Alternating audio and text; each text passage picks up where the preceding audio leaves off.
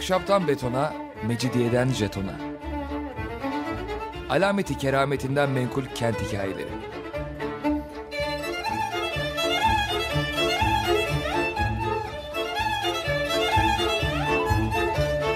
Hazırlayan ve sunan Pınar Erkan.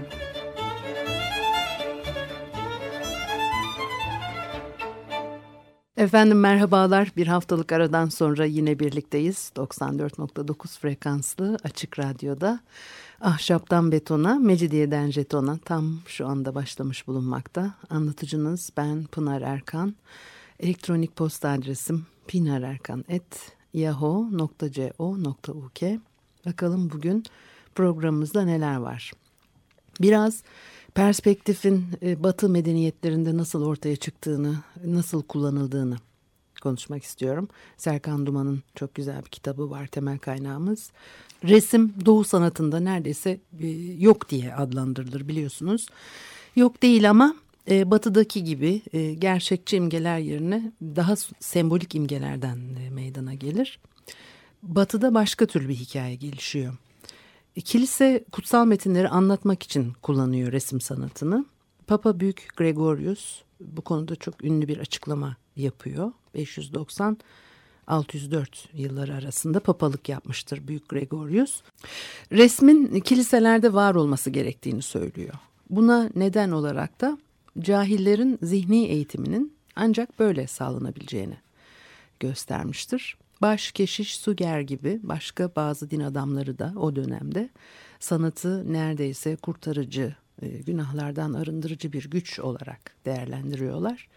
Hristiyanlığa göre insanların e, günahkar görüldüğü göz önüne alınırsa arınma yolları çok önemliydi. Aras Ruhban Meclisi 1025'te bir beyanda bulunuyor. Diyor ki kilisedeki çarmıha gerilmeye kutsal kitaplar aracılığıyla bakamayan cahil kişiler Belki onu bir resmin belli özellikleri sayesinde gözlerinde canlandırabilirler. Hristiyanlığı yaymak ve etkisini arttırmak için cahillerin resimle eğitilebileceğini öne sürüyorlar. Duyguların tembelliğinden dolayı bazı şeyleri kavrayamıyormuş o vakit insanlar. İsa'nın fedakarlıklarını resim içinde görürlerse bundan etkilenir diyorlar. Böyle düşünenlerin içinde Akinalı Thomas da var. Klasik Roma ve e, Yunan imgelerini yeniden yorumlayarak kullanıyorlar bunun için. Örneğin klasik lahit ve harabeleri İsa'nın doğum sahnesinde gösteriyorlar. Dürer diyor ki mesela pagan insanlar olanca güzelliği kendi zındık tanrılarına atfettiler. Dolayısıyla onu en güzel insan olan Tanrı insanın yerine kullanmalıyız ve onlar Venüs'ü en güzel kadın olarak temsil ettikleri gibi biz de aynı özellikleri Tanrı'nın annesi Kutsal Bakire imgesinde iffetle göstermeliyiz. E, kilisenin anlayışı da buydu. Hristiyanlığın yayılması için uğraşırken e, Greco-Roma kültürü medeniyetini yok sayıp dışlarken pagan olduğu için aynı zamanda işlerine yarayacak bazı unsurları kullandılar. Bunların içinde en başta retorik egzegisis gelir çünkü tabii e, hitabet iyi konuşmak önemli e, exegesis'te işte e, yorumlamak için e, metinleri lazım. Ayrıca o beğenmedikleri pagan dünyanın e, resim heykel sanatı da e, Hristiyanlık içinde kutsallaştı. E, Yunan Roma tanrıları için yapılmış olan sahneler Hristiyanlaştırıldı.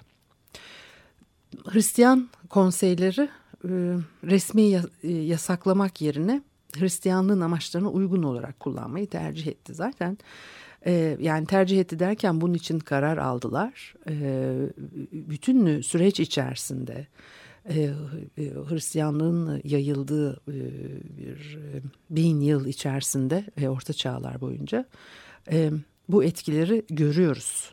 İşine geleni kullanıyor, işine gelmeyeni e, kötülüyor, yok sayıyor. İşte onu bir e, büyük mesele haline getiriyor. Kıyımlar, savaşlar bu sebepten dolayı meydana geliyor. E, milattan sonra 7. Ekümenik Konsil'de alınan karara göre Tanrı bizatihi mümkün olan tüm tasvir ve temsillerin ötesindedir. Ama ilahi kelam beşeri bir mahiyete büründüğüne göre ki o onu ilahi güzellikle doldurarak tekrar kendi asli suretiyle birleştirmiştir. Tanrı'ya İsa'nın beşeri görüntüsü vasıtasıyla ibadet edilebilir ve edilmelidir. Kilise e, düşüncesinin halka benimsetilmesi için resmin kullanılması bu şekilde e, oluyor. Resim Hristiyanlık için bir telkin aracı haline geliyor. Turgut Cansever e, der ki tüm ortaçağ sanatları bu açıdan insanı bir nevi kontrol eden bir merkezi gücün araçları olarak e, gelişti. Bu sefer e, cahil kafada duygu yaratacağız diye e, sanatçılar kutsal sahneleri olabildiğince gerçeğe yakın betimlemeye çalıştılar. Şiddet, erotizm, korku gibi kavramlar sanat eserlerinde öne çıktı. Doğu sanatıyla Batı sanatının birbirinden ayıran en temel şeye dönüştü bu. Gerçekçilik. Batı merkezileşti tabii zaman geçtikçe asıl e, olana dönüştü. Doğuda öteki oldu.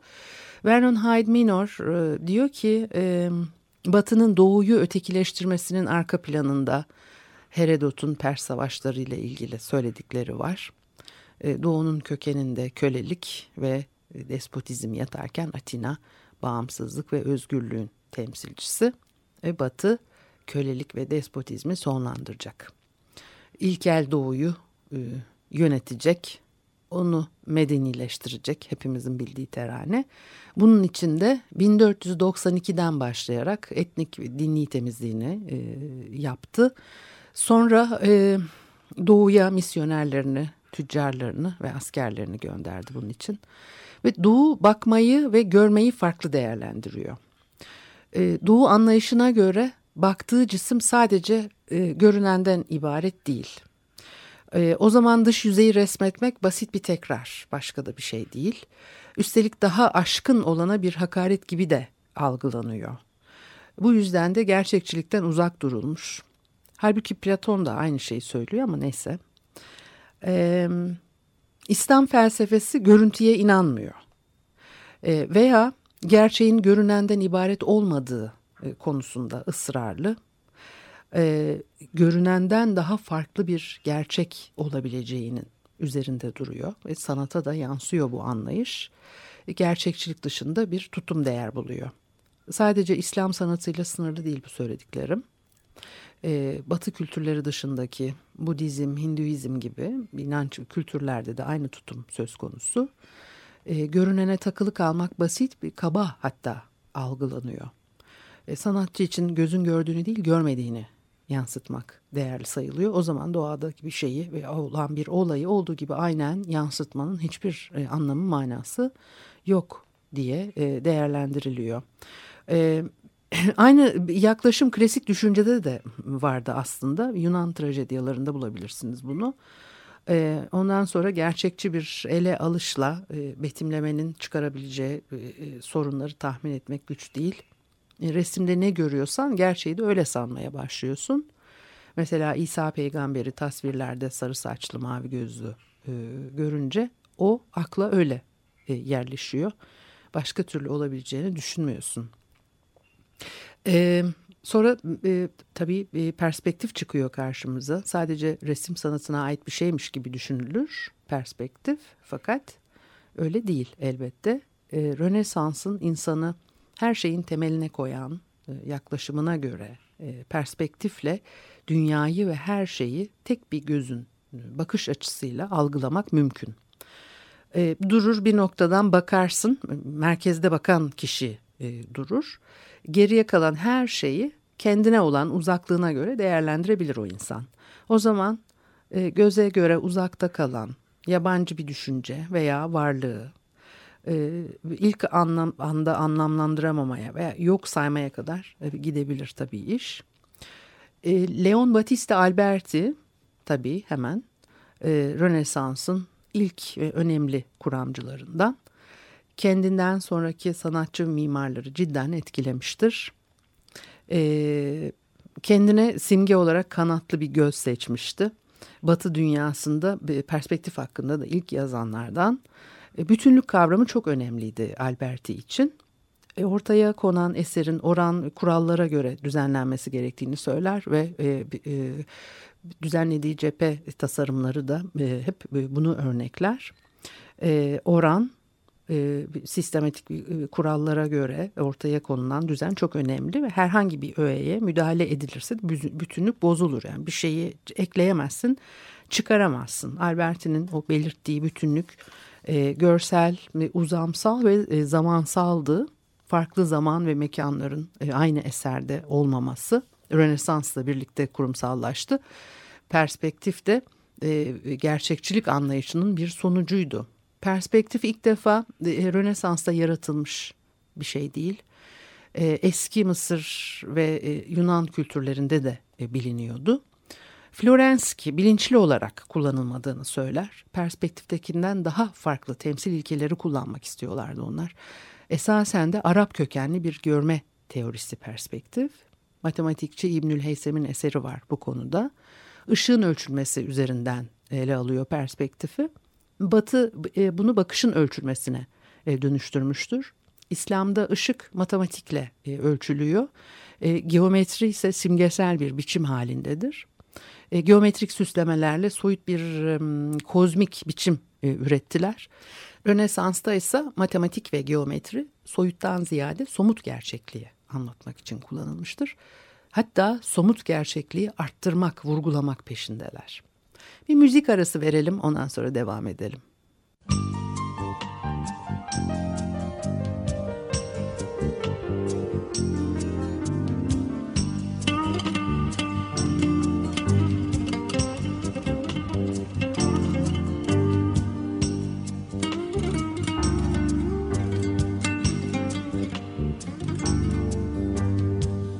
Düz değil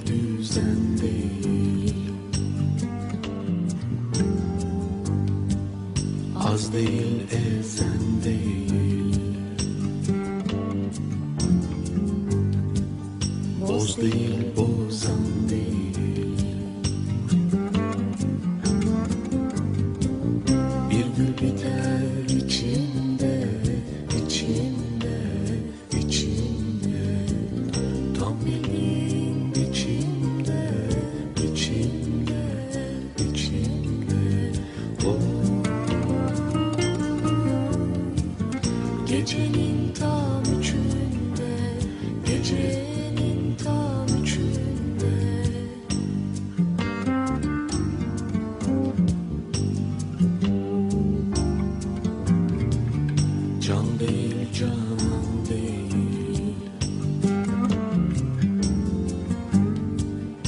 Er değil eren değil.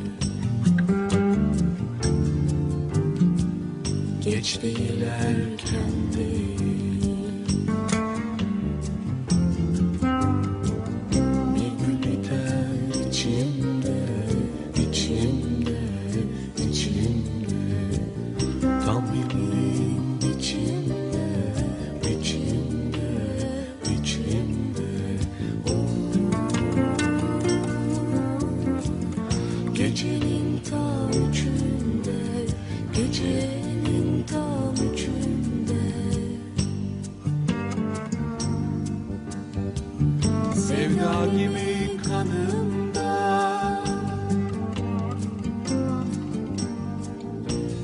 verirken elimde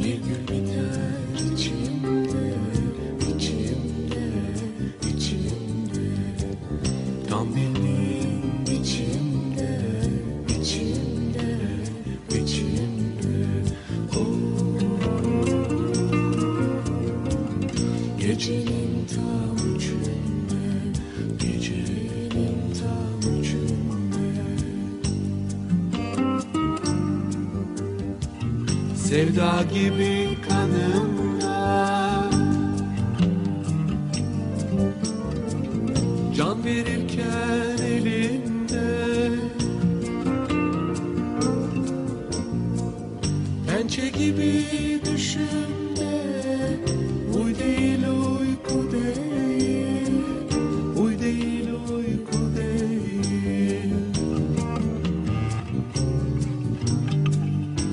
gül biter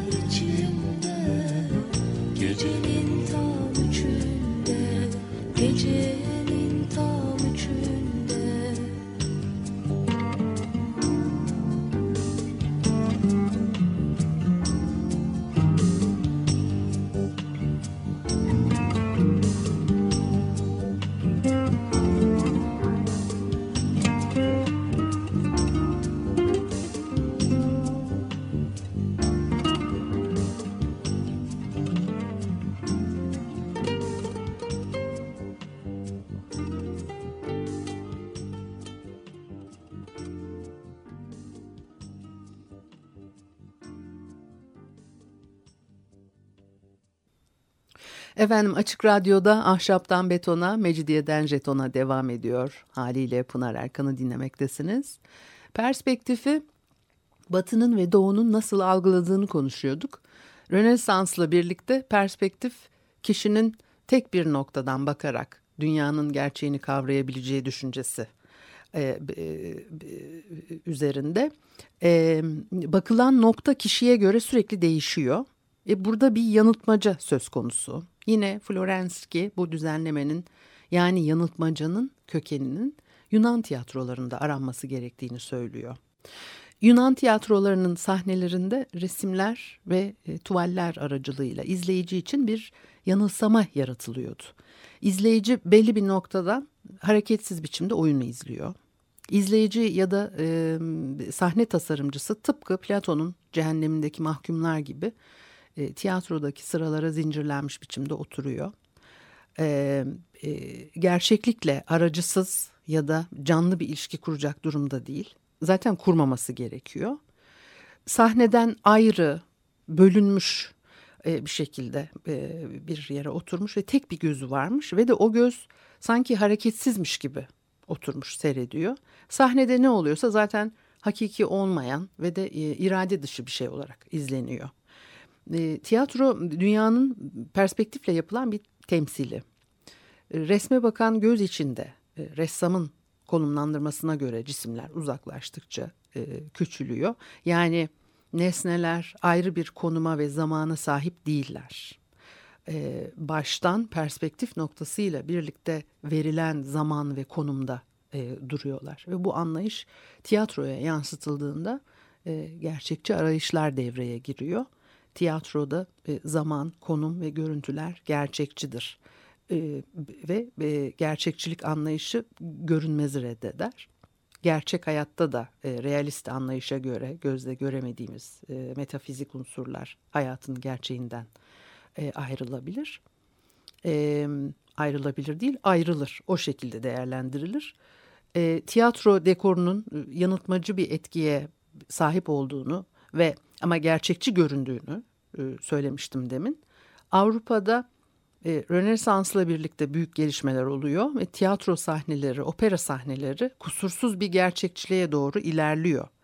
E, hatta sahnede izlenenlerin e, gerçek olduğunu zannetmeye kadar gitmiştir o dönemde iş. E, bunu bugün başka sahnelerle yapıyor Batı.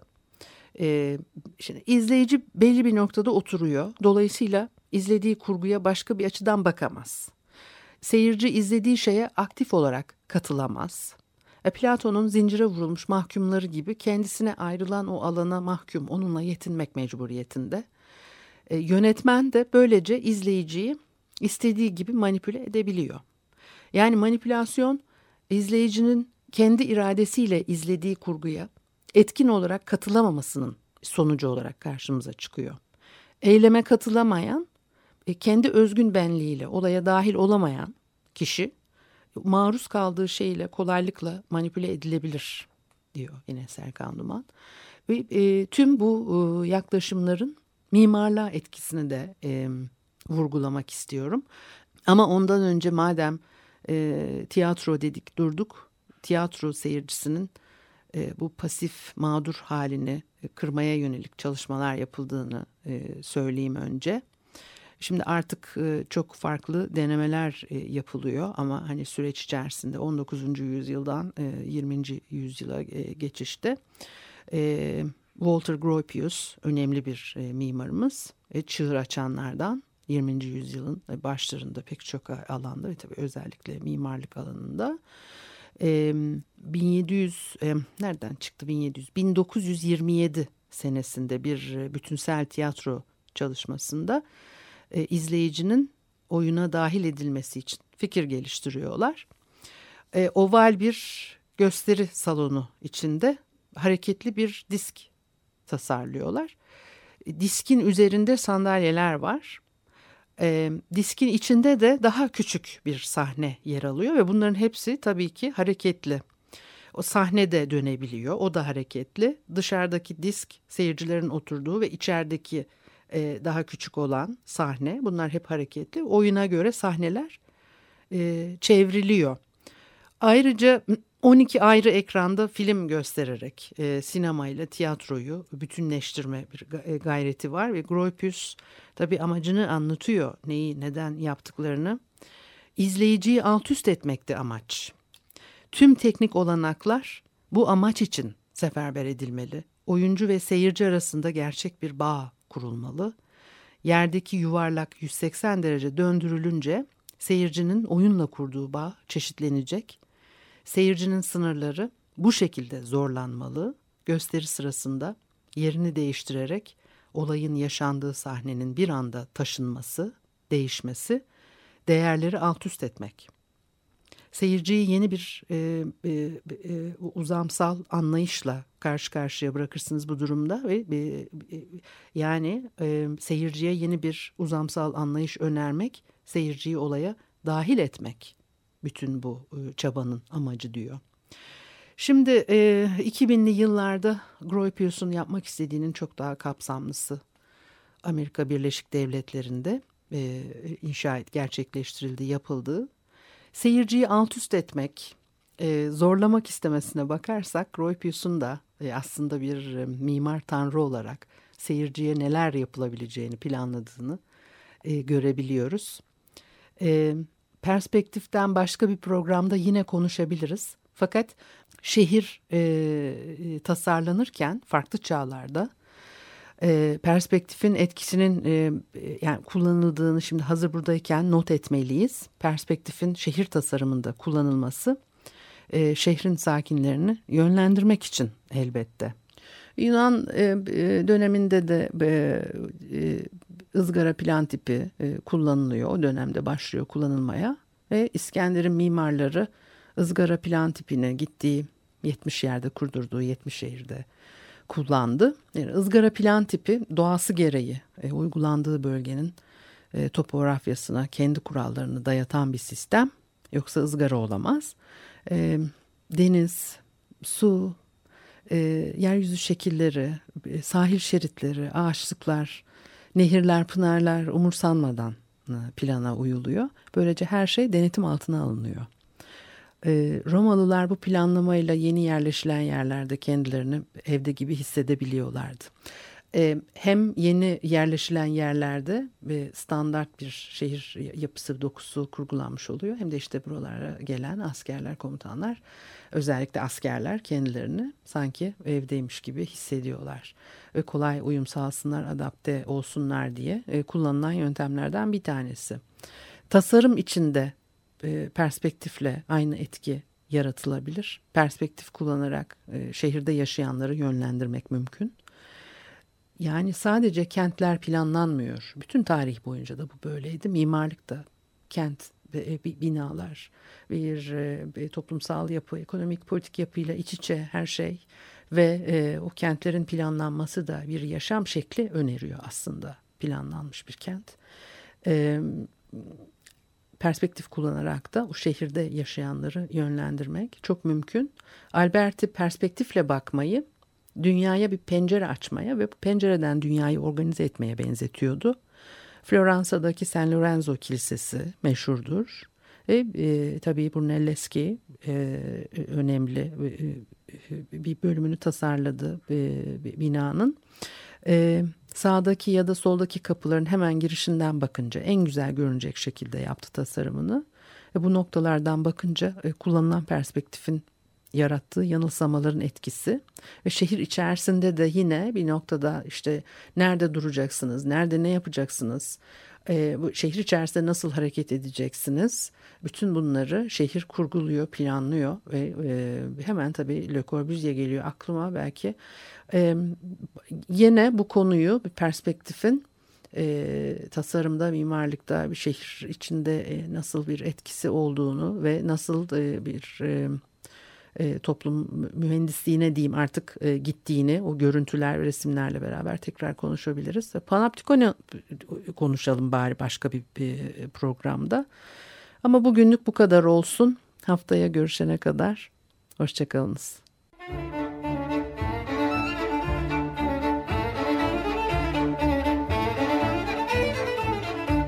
Ahşaptan betona, mecidiyeden jetona. Alameti kerametinden menkul kent hikayeleri.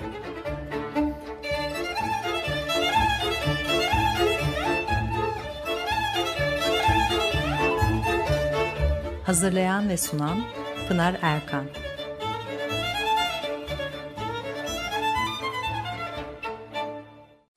Açık Radyo program destekçisi olun. Bir veya daha fazla programa destek olmak için 212 alan koduyla 343 41 41